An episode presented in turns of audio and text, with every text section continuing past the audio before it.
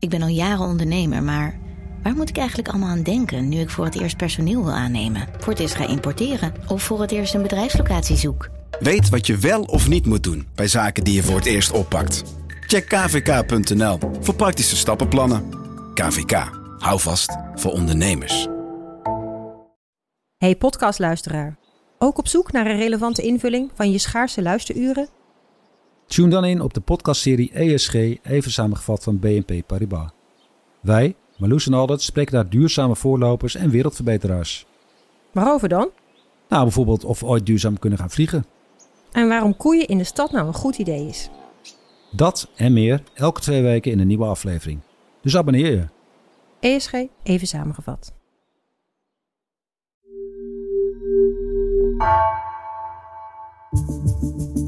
Vanaf de redactie van NRC, het verhaal van vandaag. Mijn naam is Geertje Tuenter.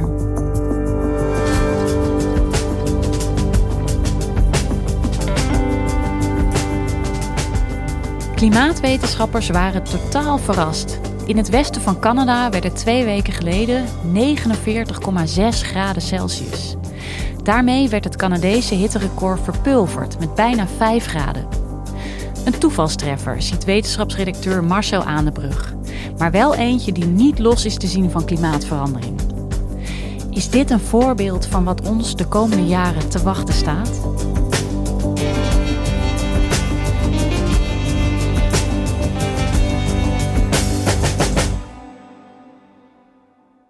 Twee weken geleden werd het in Lytton, een plaatsje in het westen van Canada, 200 kilometer ten zuidwesten van Vancouver, 49,6 graden. Dat was een bizar hoge temperatuur voor deze plek, ook in deze tijd van het jaar. It's just unbearable. It's impossible to be out. So never seen anything like this. I hope it never becomes like this ever again. It's too much summer for us here. En dat was voor Canada een verbrijzeling van het staande record. Want het vorige hitterecord was 5 graden lager. Bovendien was het voor die tijd van het jaar, juni, nog extra bizar. Want normaal gesproken is het in dat gebied zo'n 15 tot 20 graden kouder. Onze Canada-correspondent Frank Kuin die was daarna ter plekke. En heeft onder andere met de burgemeester gesproken. Came home from being up in a valley visiting a friend, and as I came through town, I saw some smoke. I went to see the situation myself. I drove through town, and it was fully engulfed, burning from one end to the other. Wat er bij zo'n aanhoudende hitte gebeurt, is dat het vocht wat in de bodem zit verdampt, en dan op een gegeven moment wordt het zo droog dat takjes, bladeren, noem maar op, door de zonneschijn kunnen ontbranden. En dan ontstaan er branden. En in dit geval waren er dus na die hittegolf honderden branden in dat gebied. Ook veel meer dan normaal gesproken. Gordon Murray, his partner, and their pets were among those who escaped. They are now safe, staying with family here in Vancouver. It's like apocalyptic scenes of whole blocks, just not even being flattened, but being just disappearing. In the flames. De bewoners die zijn geëvacueerd, maar niet allemaal. Er is in ieder geval een ouder echtpaar wat als gevolg van een brand is overleden. En de hitte zelf, daar zijn ook honderden mensen aan overleden. Hoeveel is nog niet bekend. De laatste cijfer was in ieder geval meer dan 700. Voor die plek was het echt heel onverwacht, omdat het gebied eerder bekend staat voor zijn kou en dan voor dit soort extreem hoge temperaturen. En de meteorologen die waren compleet verrast door deze gebeurtenis, want dit hadden ze nooit verwacht in dit gebied. Het was totaal niet voorspeld dat er in zo'n gebied zo'n temperatuur bereikt kon worden.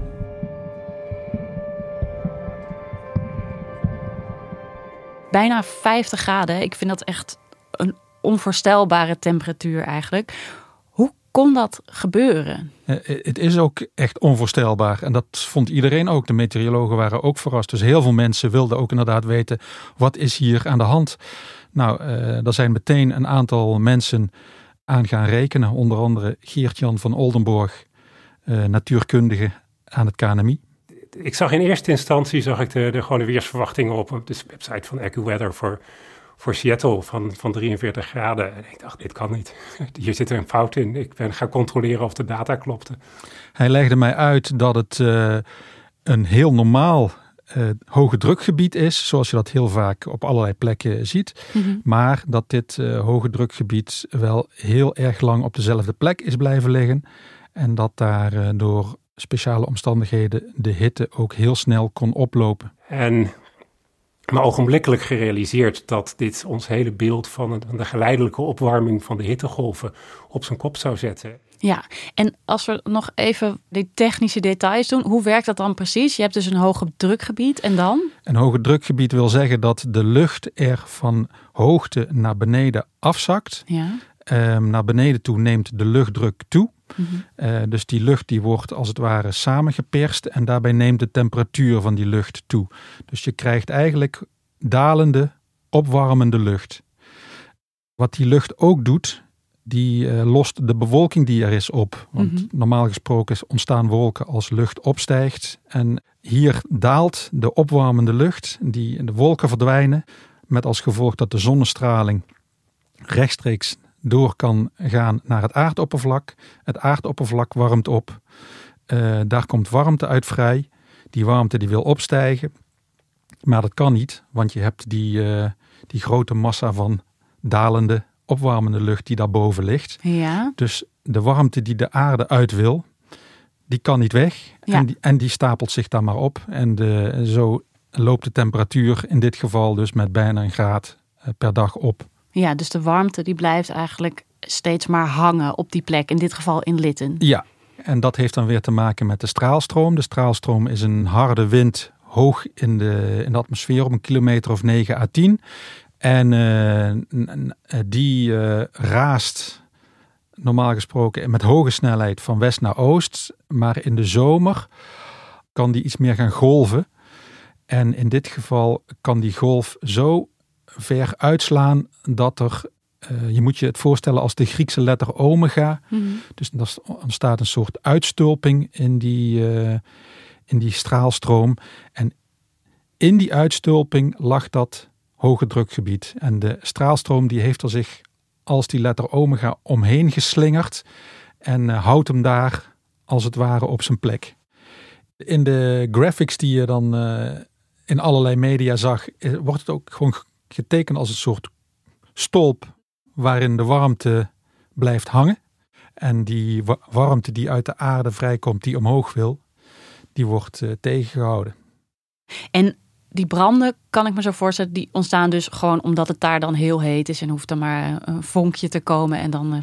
Precies, die hitte zorgt ervoor dat het beetje water wat nog in de grond of in de planten zit, verdampt. En dan wordt het droger en droger. En op een gegeven moment heb je nog maar een heel klein vonkje nodig om takjes, bladeren in vlam te zetten. Ja, dat kan een sigaret zijn of een blikseminslag. Dat maakt niet zoveel uit. Ja, in het geval van West-Canada was er sprake van dat bijvoorbeeld treinen door over de rails te rijden vonken veroorzaken die dan weer aanleiding geven tot branden. Je vertelde net van het begint allemaal bij een hoog drukgebied. Maar goed, je hoeft geen expert van het weer te zijn om te weten. Dat gebeurt natuurlijk heel vaak, een hoog drukgebied. Dus hoe kan het dan dat het in dit geval tot zulke extreme temperaturen heeft geleid? Ja, en dat is dus wat mensen zoals Geert-Jan van Oldenborgh zich ook afvragen. En mm-hmm. Daarom zijn ze er ook meteen, dit was zo exceptioneel, daar zijn ze meteen bovenop gesprongen. En ze zijn met een groepje dit fenomeen gaan onderzoeken. Hij is namelijk medeoprichter van een organisatie die heet World Weather Attribution. Mm-hmm. En die kijken naar buitengewone klimaatgebeurtenissen. Hittegolven, extreme droogtes. Ik weet niet of je de bosbranden in Australië nog kunt herinneren, ja, van zeker. Ongeveer 1,5 jaar geleden. Dat soort gebeurtenissen proberen zij dan te onderzoeken en te verklaren en te kijken in hoeverre klimaatverandering hier nou een rol in heeft gespeeld. Dus het is eigenlijk een nieuw onderzoeksinstituut met een soort van nieuwe tak van wetenschap. Kan ik dat zo zeggen? Ja, zeker. En hij heeft die organisatie, de World Weather Attribution, in 2014 mede opgericht. En hij leidt het nu ook samen met Frederike Otto van de Oxford University. Op dit moment heeft hitte mijn hoogste prioriteit. omdat er weinig andere mensen aan werken, omdat het zo belangrijk is, er zoveel slachtoffers vallen en het gewoon nieuw is en er grote vragen open liggen die beantwoord moeten worden. Nou ja, hij is zo gefascineerd door dit soort extremen. Hij vertelde me ook bij die bosbranden van Australië bijvoorbeeld, hij krijgt gewoon een enorme kick om uit te zoeken hoe dat werkt. En dat is hier met die hittegolf in Canada ook, alleen het heeft twee kanten. Want enerzijds is het fascinerende wetenschap en is het iets waarvan de uitkomsten denk ik nuttig zijn voor een groot publiek. Maar anderzijds weet je dat het een ramp is waar vele honderden, zo niet duizenden mensen om het leven gekomen zijn. En dat geeft een heel dubbel gevoel. En als we het over Lytton hebben, weten we inmiddels al iets over die rol van klimaatverandering? Kan hij daar al iets over zeggen? Ja, dus we hebben nu een eerste grove analyse in noodtempo wereldkundig gemaakt. Dat hebben ze op woensdag 7 juli gedaan. En daarin zeggen ze dat dit niet had kunnen gebeuren. Vrijwel onmogelijk is dan de letterlijke beschrijving. Mm-hmm. Zonder de door de mens veroorzaakte klimaatverandering.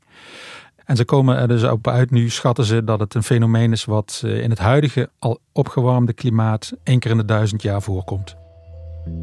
Ja, dus dat is een soort toevalstreffer, maar tegelijkertijd wel een toevalstreffer die je niet los kunt zien van klimaatverandering.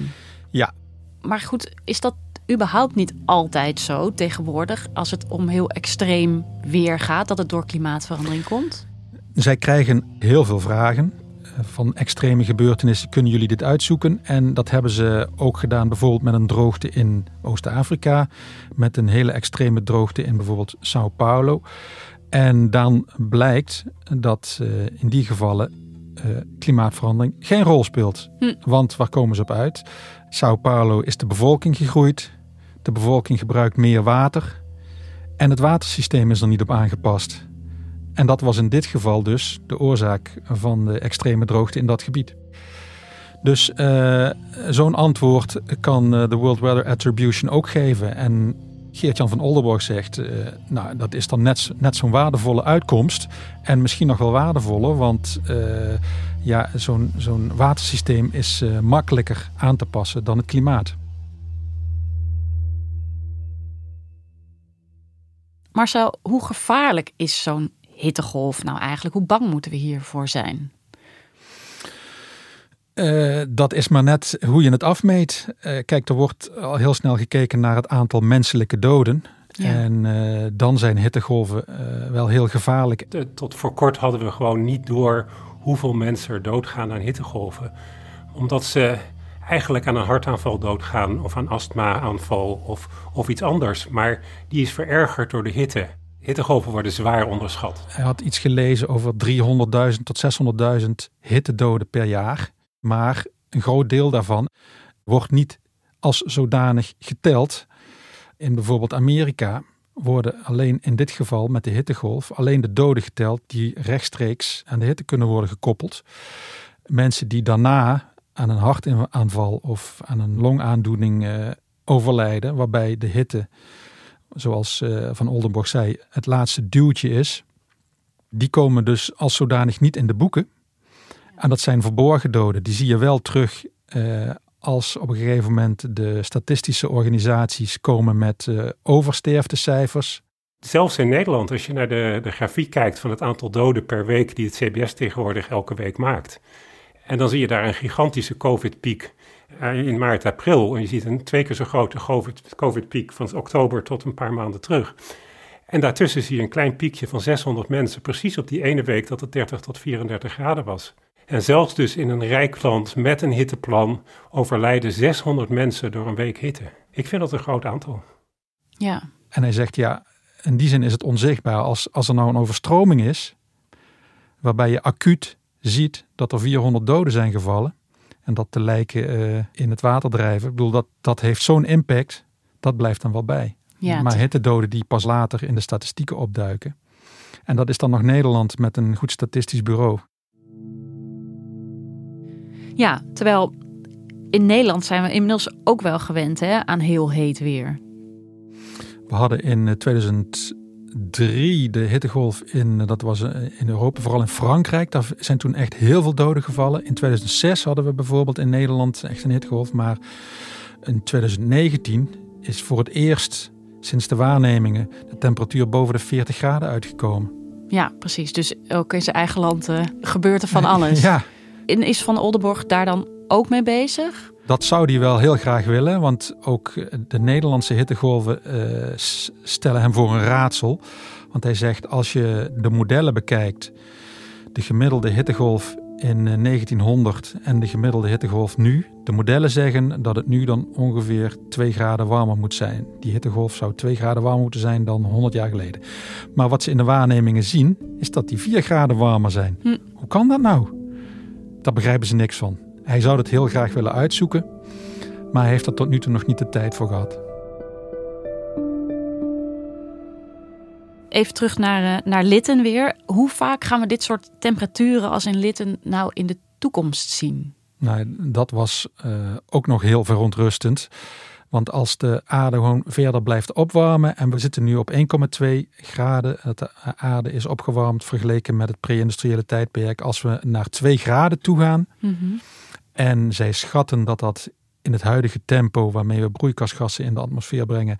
Ergens in de jaren 2040 zou moeten zijn bereikt. Dus dat is niet zo heel lang meer. Nee. Dan zou dit gebied eens in de 5 tot 10 jaar met zo'n gebeurtenis te maken krijgen. Ja, dat dus is echt onvoorstelbaar. Een gebeurtenis die nu nog wordt geschat als 1 op de 1000 jaar... dat wordt opeens 1 op de 5 à 10 jaar. Ja, moet je je voorstellen, ja. En dan temperaturen als 50 graden zullen dan eigenlijk vrij normaal zijn. Ja, en we hebben het nu wel steeds over Lytton, maar we hebben de afgelopen jaren al gezien het ene hitterecord na het andere hitterecord wordt gebroken. En dat is wat bij een opwarmende wereld hoort. En dat is ook wat we de komende jaren nog wel zullen blijven zien. Want die opwarming zal voorlopig nog niet gestopt zijn. En hoe het dan precies in elkaar steekt, het VN-klimaatbureau, het IPCC, komt eens in de zoveel jaar met een groot stand van zaken rapport. Dat komen ze binnenkort ook.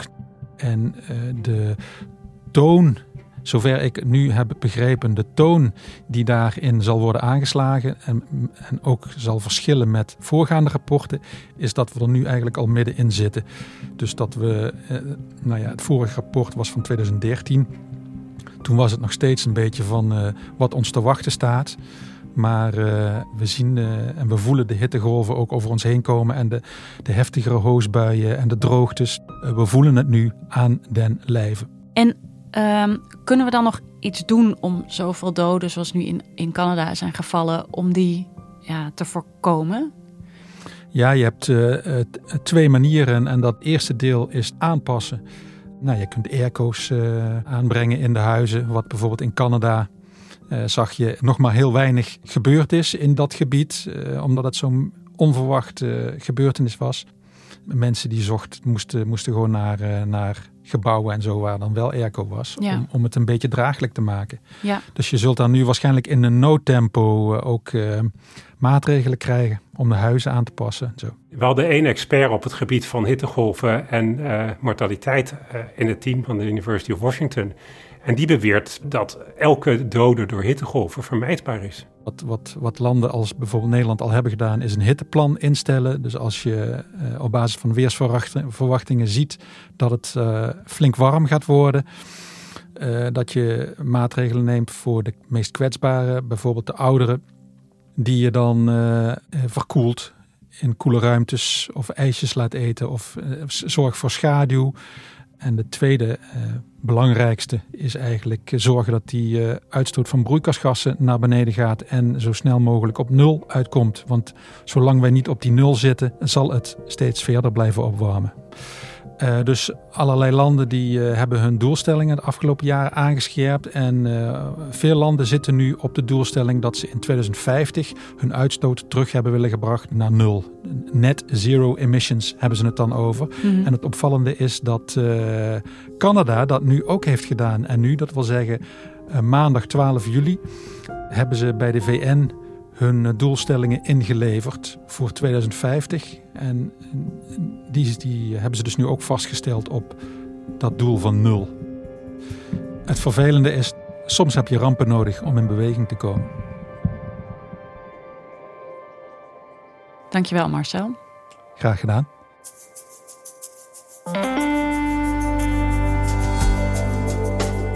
Je luistert naar Vandaag, een podcast van NRC. Eén verhaal, elke dag. Deze aflevering werd gemaakt door Esmee Dirks, Julia Vier, Jeppe van Kesteren en Jan Paul de Bondt. Dit was Vandaag, morgen weer.